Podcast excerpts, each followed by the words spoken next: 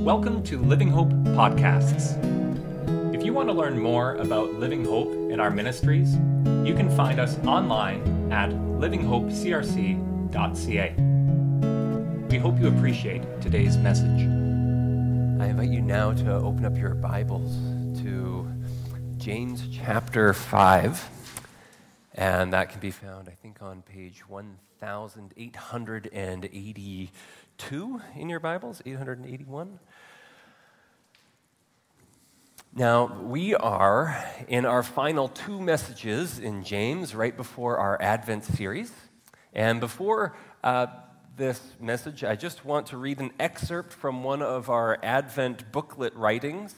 Uh, we were putting them together, and I noticed Elisa had put a note um, about the visuals that we have, um, that we've had behind us. And I figured it would be good to, to read that out before um, these visuals disappear uh, so that you have some time to consider what they are.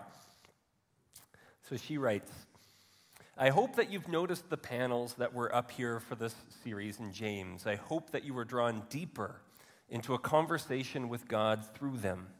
With staff, we were discussing the series Undivided, and the first thoughts that came to my mind were two colors, so tangled up in different points of being, but slowly through work and the grace of God, becoming one color. Now, um, also in our visuals, we had um, this one, but we've also had uh, the visuals um, integrated into our slides, where between our slides, we've always had these two pieces of, of string or, or pieces of yarn in there. And she also notes that this image is pieces of yarn cut into two, and as a knitter, um, knowing some of the properties of yarn, um, I, I, brought this little piece with me here. Um, that if you kind of rip it apart, um, you can actually uh, bind it back together. If you have a little bit of um, dampness, hopefully this actually works, and, and you rub them together, and afterwards, supposed to, um, kind of be put back together, that they are weaved um, back into one again. that's not a bad way of actually looking at um, our sanctification, the, the way that God works into us, the way that God carries us into undivided living. It's through God's working in us, through the work of His hands, uh, sometimes often painful work, uh, that we are being weaved into this undivided whole. So, James, uh, we've been following this line of undivided, that, that we're not be, to be divided between the things that we believe and the things that we do, that this is meant to be done as one, kind of this whole, consistent unit. So, with that reminder, uh, let's come before God in prayer. Our Lord and our God, now, as we hear your word, fill us with your spirit. Soften our hearts that we may delight in your presence. Sharpen our minds that we may discern your truth. Shape our wills that we may desire your ways. Through Jesus Christ our Lord. Amen. I'll put the string away. James chapter 5, verse 7. Be patient, then, brothers and sisters, until the Lord's coming. See how the farmer waits for the land to yield its valuable crop, patiently waiting for the autumn and spring rains. You too, be patient and stand firm, because the Lord's coming is near. Don't grumble against one another, brothers and sisters, or you will be judged, and the judge is standing at the door. Brothers and sisters, as an example of patience in the face of suffering, take the prophets who spoke in the name of the Lord. As you know, we count as blessed those who have persevered. You have heard of Job's perseverance and have seen what the Lord finally brought about. The Lord is full of compassion and mercy. Above all, my brothers and sisters, do not swear, not by heaven or by earth or by anything else, All you need to say is a simple yes or no. Otherwise, you will be condemned. Uh, the word of the Lord. Thanks be to God.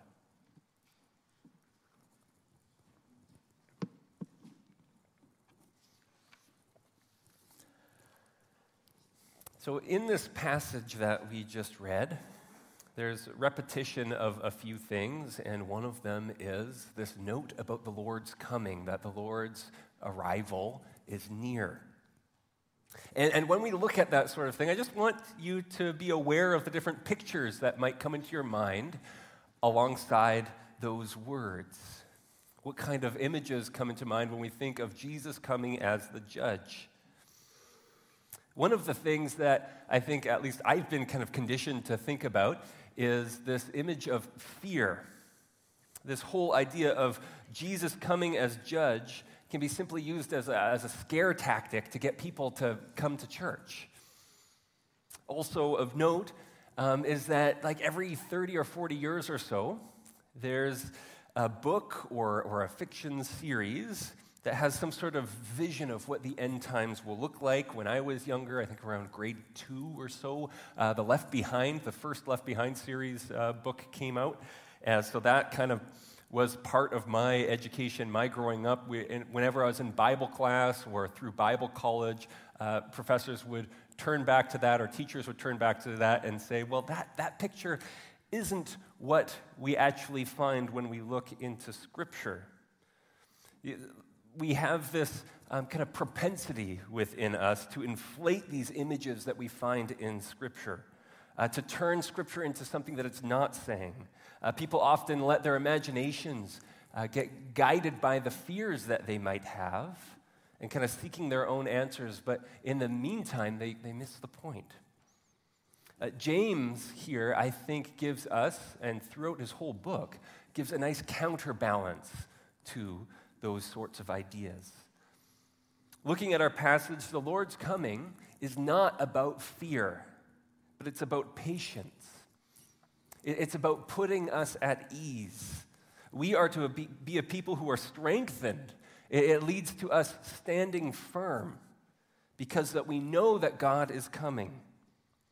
We don't need to grumble because the judge, the one who is setting things right, is standing at the door and the judge is near. And that gives a sense of joy, it gives a sense of peace.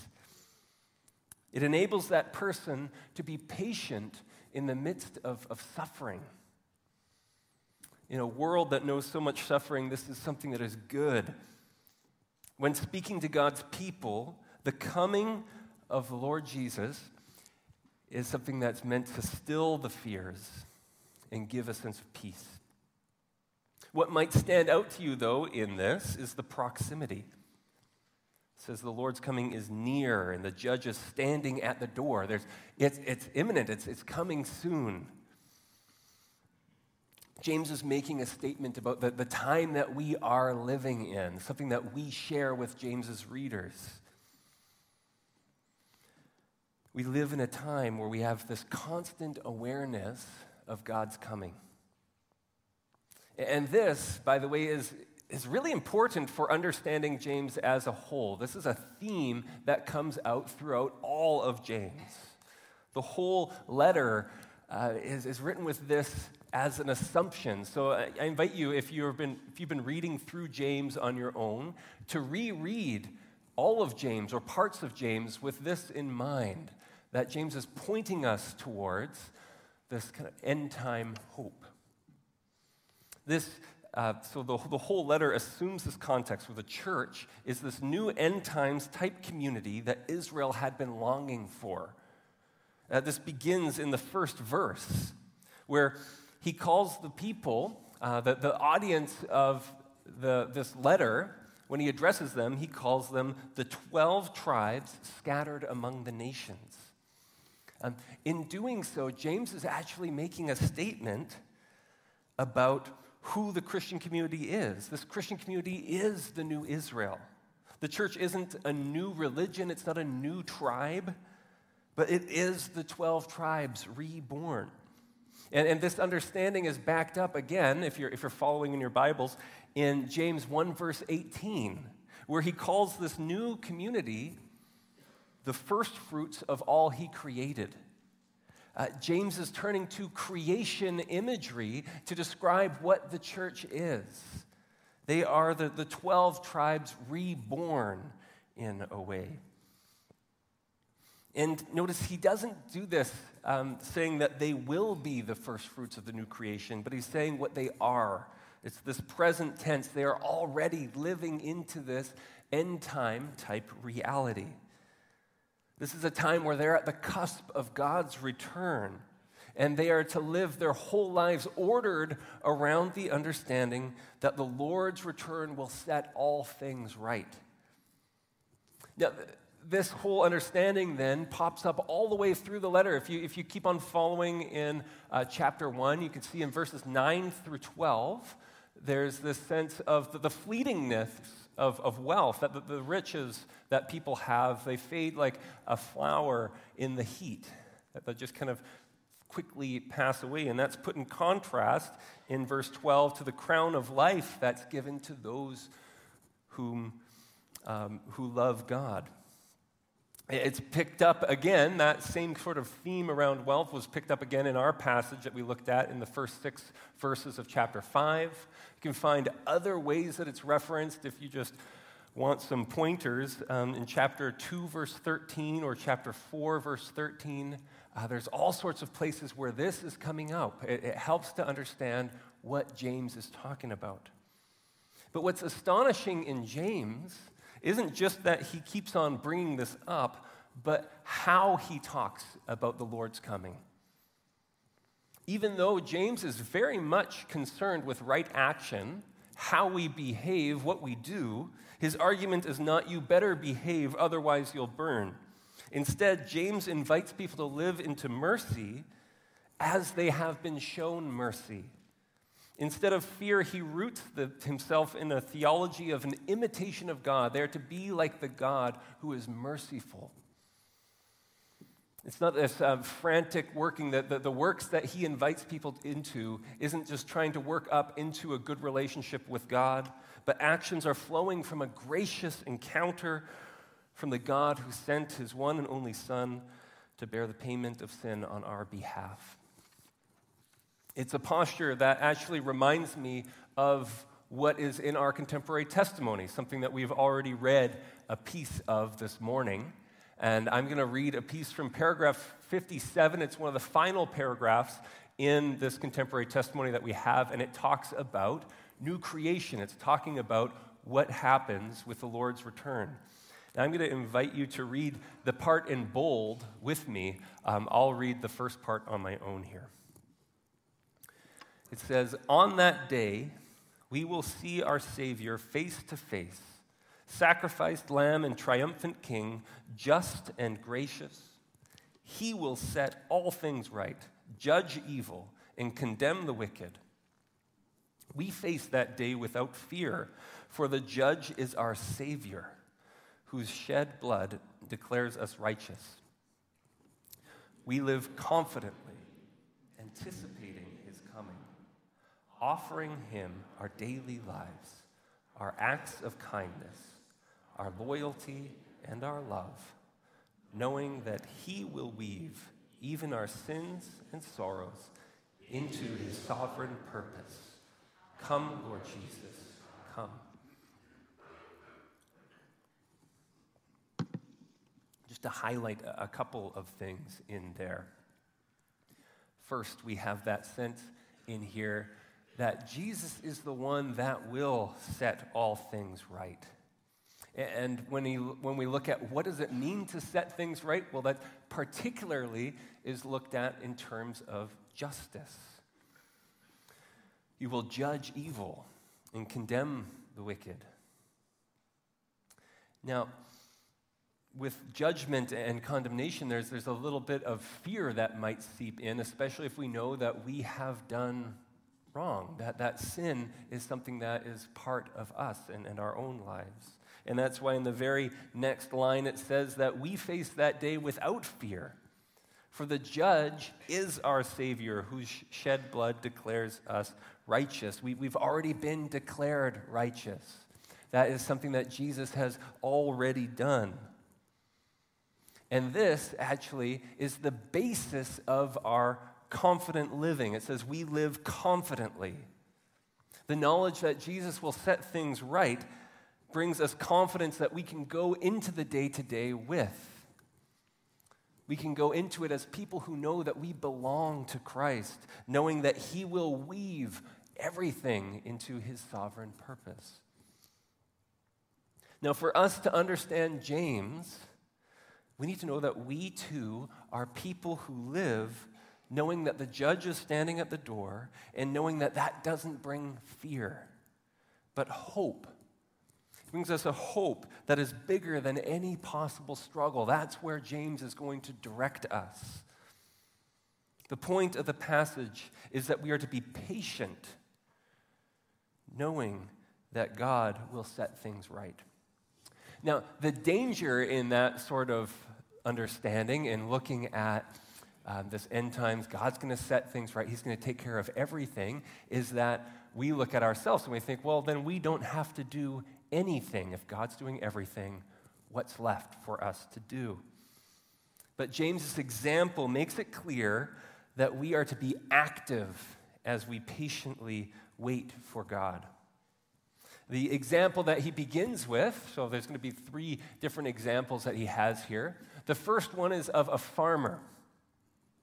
We are to be patient like a farmer waiting to harvest their precious crop, patiently waiting for the rain.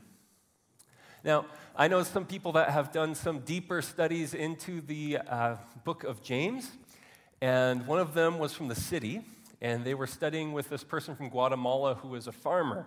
And they were noticing some differences because of their background in how they understood the different passages. And this was one that highlighted the differences more than most. For the person from the city, they looked at this and they're like, oh, like a farmer just takes a rest and waits for the rain. It just kind of nap, it's really nice for them. And the Guatemalan was like, no, that's not what he's saying. This isn't the waiting that happens, this patience doesn't mean that you're doing nothing.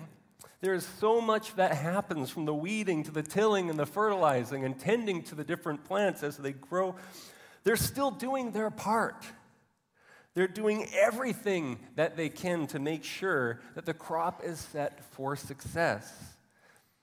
What they're patient for is what is outside of their control. No amount of work that they can do can make it rain. So, so the picture of the Christian life is something similar here. We can't make Jesus come back any more than a farmer can make it rain, but we are called into that kingdom work, doing what we can towards God's purpose in the world. Uh, far from passivity, far from just kind of being complacent, this image is one of active work. James gives this encouragement at the end here, too, that, that you too are to be patient and stand firm. Uh, that language of standing firm is one of strengthening your hearts. It, it is something that is actually to bring a deeper resolve into the work that we are to continue doing, with that full confidence that God will bring all into completion. So that's kind of the ideas around it, but what does this actually look like? Are, are there kind of some practical um, examples that James brings to us? Well, thankfully he does. He gives some actually real practical advice in how to live into this sort of patience. The first one is don't grumble against one another. Um, this might be a, a bit of a, a, strange place to go for some of us. That might not be the first thing that we think of when we think of patience. But this is actually quite consistent with James. If we remember back to James chapter 3, James has some pretty strong language towards how we speak is important, how our, our tongue can be the root of all sorts of different types of evil. And he continues in this emphasis here, and, and we'll see that um, actually all of the examples that he gives has to do with speech in some way. And sometimes when we, we read through James, uh, pieces will look like they don't really belong. So, uh, verse 12, we won't look at it that much more uh, in detail. Uh, but in verse 12 of chapter 5, um, he's, talk, he's quoting the words of Jesus, all, basically verbatim there, and he is doing so with the mindset that what we say with our words is important. We need to have a wholeness, we, have, we need to have consistency in there. And there's, there's a, a logical progression that I just wanted to make a note about. So, in watching our words here without grumbling, he's kind of pointing out that, I don't know, if, isn't it kind of easy when things aren't going that well to grumble? And more than just grumbling, it says grumbling against each other. Isn't, isn't it easy when things aren't going well to blame other people? Maybe it just makes you a little bit more on edge when you're called into that patience. We can get a little bit loose with our words. Uh, James is speaking to a community that knows injustices. They know what it's like to be frustrated. They know what it's like to be tempted just to grumble against one another. He's saying, don't be grumblers in the midst of our challenges. And the word grumble is, is a pretty um, specific word that James is turning to that should have us thinking back to a, a story in the Bible back in Exodus. This is what the Israelites did as soon as they got into the wilderness. Uh, they're, they're saved by God for this miraculous thing, and then as soon as they're out there, what do they do? They grumble and they murmur and complain. They, they lack the maturity as the people of God that don't have the trust that's needed to say that God will actually complete his work. He'll bring them into salvation. The grumbling in Exodus shows up in being words against other people. Specifically, they're blaming Moses and Aaron. They're saying, Why did you take us here? We used to have at least full stomachs when we were in Egypt as slaves. Now you've just kind of left us out here to die. The, the blame is on you. And I think we kind of know that tendency. When things are tough, it's easy to blame others with our hardships. When we're suffering, it becomes a whole lot easier to say things that we shouldn't, things that we might regret later. And James gives the warning not to grumble against each other. Don't blame, don't judge. When they do this, they're actually showing themselves worthy of judgment. They aren't acting with the generosity and mercy that they're meant to live in. So that, that gives kind of the what not to do in the, in the practical advice. But James actually gives two examples of that are a little bit more positive. This is how we are actually to live. And the two examples of patience are the prophets and Job. And I want to look at both of those ones, um, highlighting with the prophets how they are the ones who speak truth to power so it's, it's the way that they use their words. And the other one for Job is Job's persistence in prayer. Again, how Job is using his words, not grumbling, but bringing them before God.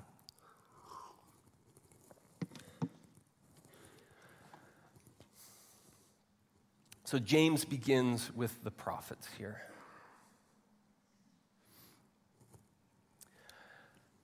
They were people who waited for God, or that didn't just wait for God to do his thing. Uh, they spoke to the ones who were in charge and they pointed out the evil that was being done, even if it meant putting them into danger. Uh, a classic example of this is from 1 Kings uh, chapter 21. Uh, this is a story where Ahab, uh, one of the kings in Samaria, he notices by his palace there's this wonderful vineyard, great land, and he thinks, I would love to tear that up and just make a vegetable garden. It's nice and close to my palace, it'll be super convenient. So he asks the owner, Can I just have your land? And the owner's like, No, this is ancestral land. This means a lot. You can't have my land. And Ahab is super sad about it. Um, he is so sad that his wife notices and she says, is this how you act as the king over Israel? Cheer up. I'll get you the vineyard. So Uh, she's not a good person in this, she's, even though she's inviting him to cheer up. Um, she does this through a terrible way in having the owner of the vineyard killed, and he gets to have his vegetable garden. And, what, what are the people to do in this instance? The people, they, they kind of see what's going on, but no one's willing to name this injustice. You're not going to mess with the king who just did that sort of thing. But in the midst of this, God calls Elijah to go kind of face to face with the king and to speak of the sin that has happened. He represents someone that comes with boldness to speak God's truth, who could name the injustice even though it might cost him something. That's kind of the, the persistence of the prophets that we have. And that's the sort of thing that the prophets did. They were people who spoke in God's name, saying that this is what this is the type of living that God wants from his people. He wants us to act with justice and care for the poor, and here you're doing the opposite. If you want some of the um, content of kind of what the words of the prophets actually were, uh, you're in luck that the Bible has a lot of that in there, from Isaiah and Jeremiah to the, the minor prophets. Uh, there's, there's one that I'll just highlight so that we can get a sense of, of the strength of the language that's found in the prophets. And I'm going to be looking at uh, Amos in Amos chapter 5. Uh, some background about Amos. Um, he's a farmer, so there's a nice little link there. Uh, he's a farmer of sycamore fig trees. He's also a shepherd, and he's someone that knows, he's, he's just very keenly aware of the injustices that are taking place on an economic level. And he speaks really strongly into that. He sees how people are being exploited from their property, how they're being exploited in legal and business terms he sees how the poor person basically comes off worse every time an issue comes up. He's seeing that the people of God aren't living faithfully. A, commentator notes, um, kind of describes Amos this way. He says, When Amos turned his gaze on the church, he found a religion that was very religious, which adored that, um, what was traditional but which had shaken free from divine revelation. So they, they, were, they appeared religious, but they weren't listening to what God was saying anymore.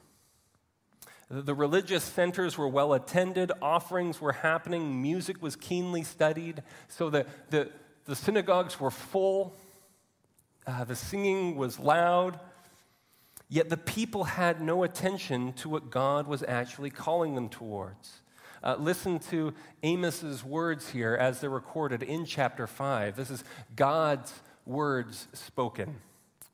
In Amos, he says, he has God saying, I hate, I despise your religious festivals. I cannot stand your assemblies. Even though you bring me burnt offerings and grain offerings, I will not accept them. Away with the noise of your songs. I will not listen to the music of your harps but let justice roll on like a river, righteousness like a never failing stream. These are really strong words here from the prophets. He's calling for justice, for, for undivided living, to kind of put it in terms of James. In James 5:11, it says that God is the one who is full of compassion and mercy. They are to live with an outflow of that. They are to be steeped in God's grace so much that it overflows into their lives. That they are people that have righteousness flowing out like a never ending stream. The prophets were truth tellers. They don't shy away from injustices. They don't simply turn a blind eye to the hurts of the world, saying quietly to themselves, Well, one day God's going to deal with it, so I don't have to do anything. They speak truth to power. They seek meaningful social change, caring for those who are hurting. In doing so, they don't grumble and murmur. They're not placing the blame. They're calling people to live in the same way that James calls people to live to care for the widow and the orphan. James is, is giving a model of imitation here. That we too are to be people like the prophets who persevere in speaking truth, who don't simply play the blame game when we see things going wrong, but we speak out against the wrong that's happening. The patience and the perseverance that the prophets had was their persistent reminders in the face of power. This, this wasn't a passive waiting that they were doing. Uh, to put it in terms of the um, our world belongs to God here, knowing that the judge is our Savior whose shed blood declares us righteous, we live confidently. We live confidently like the prophets who spoke boldly in the name of the Lord. Uh, the other main example that uh, James gives us is Job. Now, I don't know if you've read uh, Job recently, but it's kind of an interesting choice uh, for patient perseverance. Because uh, Job isn't one that was um, too quiet in the midst of his sufferings. If, if, you're familiar with the book of Job, I, I think most people, um, if they've looked at Job, they can remember the story this general story of how uh, Job has all this suffering that happens in his life. But all of that is captured in the first two chapters of Job. And Job is 42 chapters long. That means there's 40, 40 whole chapters of this outworking, of this kind of lamenting all of the sorrows that he is going through. Listen just to a sample of what Job sounds like, this, this paradigm of patience. This is in the beginning of his laments in Job chapter 3. He says, May the day of my birth perish, and that night that said, A boy is conceived, that day may it turn to darkness. May God above not care about it. May no light shine on it. Uh, he, he, goes on, like that's a, it's even beyond this page. There's a whole chapter that's simply saying, I wish I was never born. My, my suffering is so deep that I wish that never happened. So clearly, in the midst of suffering, whatever this patience looks like, whatever not grumbling looks like, our examples permit us to name our sorrows and to bring them before God. What's important in Job, though, is found in Job chapter 2, verse 10, where he says, in all of this, Job did not sin in what he said. Uh, Job is looked at as someone who patiently brought things before God. He didn't grumble against other people, he did not judge them, and he did not curse God or kind of end his faith in the midst of his suffering. Much of Job, that 40 chapters, is an honest crying out before God and sorting this out alongside his friends. We have a person that petitions before God. So while the prophets symbolize speaking God's truth to others, calling them into generosity, Job, he is the model of coming honestly before God in the midst of our pain. Job's suffering was immense, but his patient suffering meant that we come before God in prayer. We are, we are to follow in his example in turning towards God, seeking for justice from the God who listens to our prayers. So, the, the challenge here in the second one is to do likewise, to bring our sufferings, to bring our hurts before God. We do with this understanding that the judge is at the door, the one who will set all things right, who will judge evil, who will condemn the wicked, He'll do away with all of suffering, that that will come. And we face that day without fear, for the judge is our Savior, whose shed blood declares us righteous. So, instead, the, to, to kind of wrap up what we've had so far, knowing that God will set all things right, instead of grumbling against each other, in the midst of our struggles, we are to speak God's truth like prophets, advocating on behalf of the hurting in society, addressing people and systems of power. And also, instead of grumbling against each other, we are to come before God in prayer, calling for things to be different. May you find that as you go to Him, that you have that reflection that's found in James uh, chapter 5, verse 11, that God is full of compassion and mercy. Let's pray.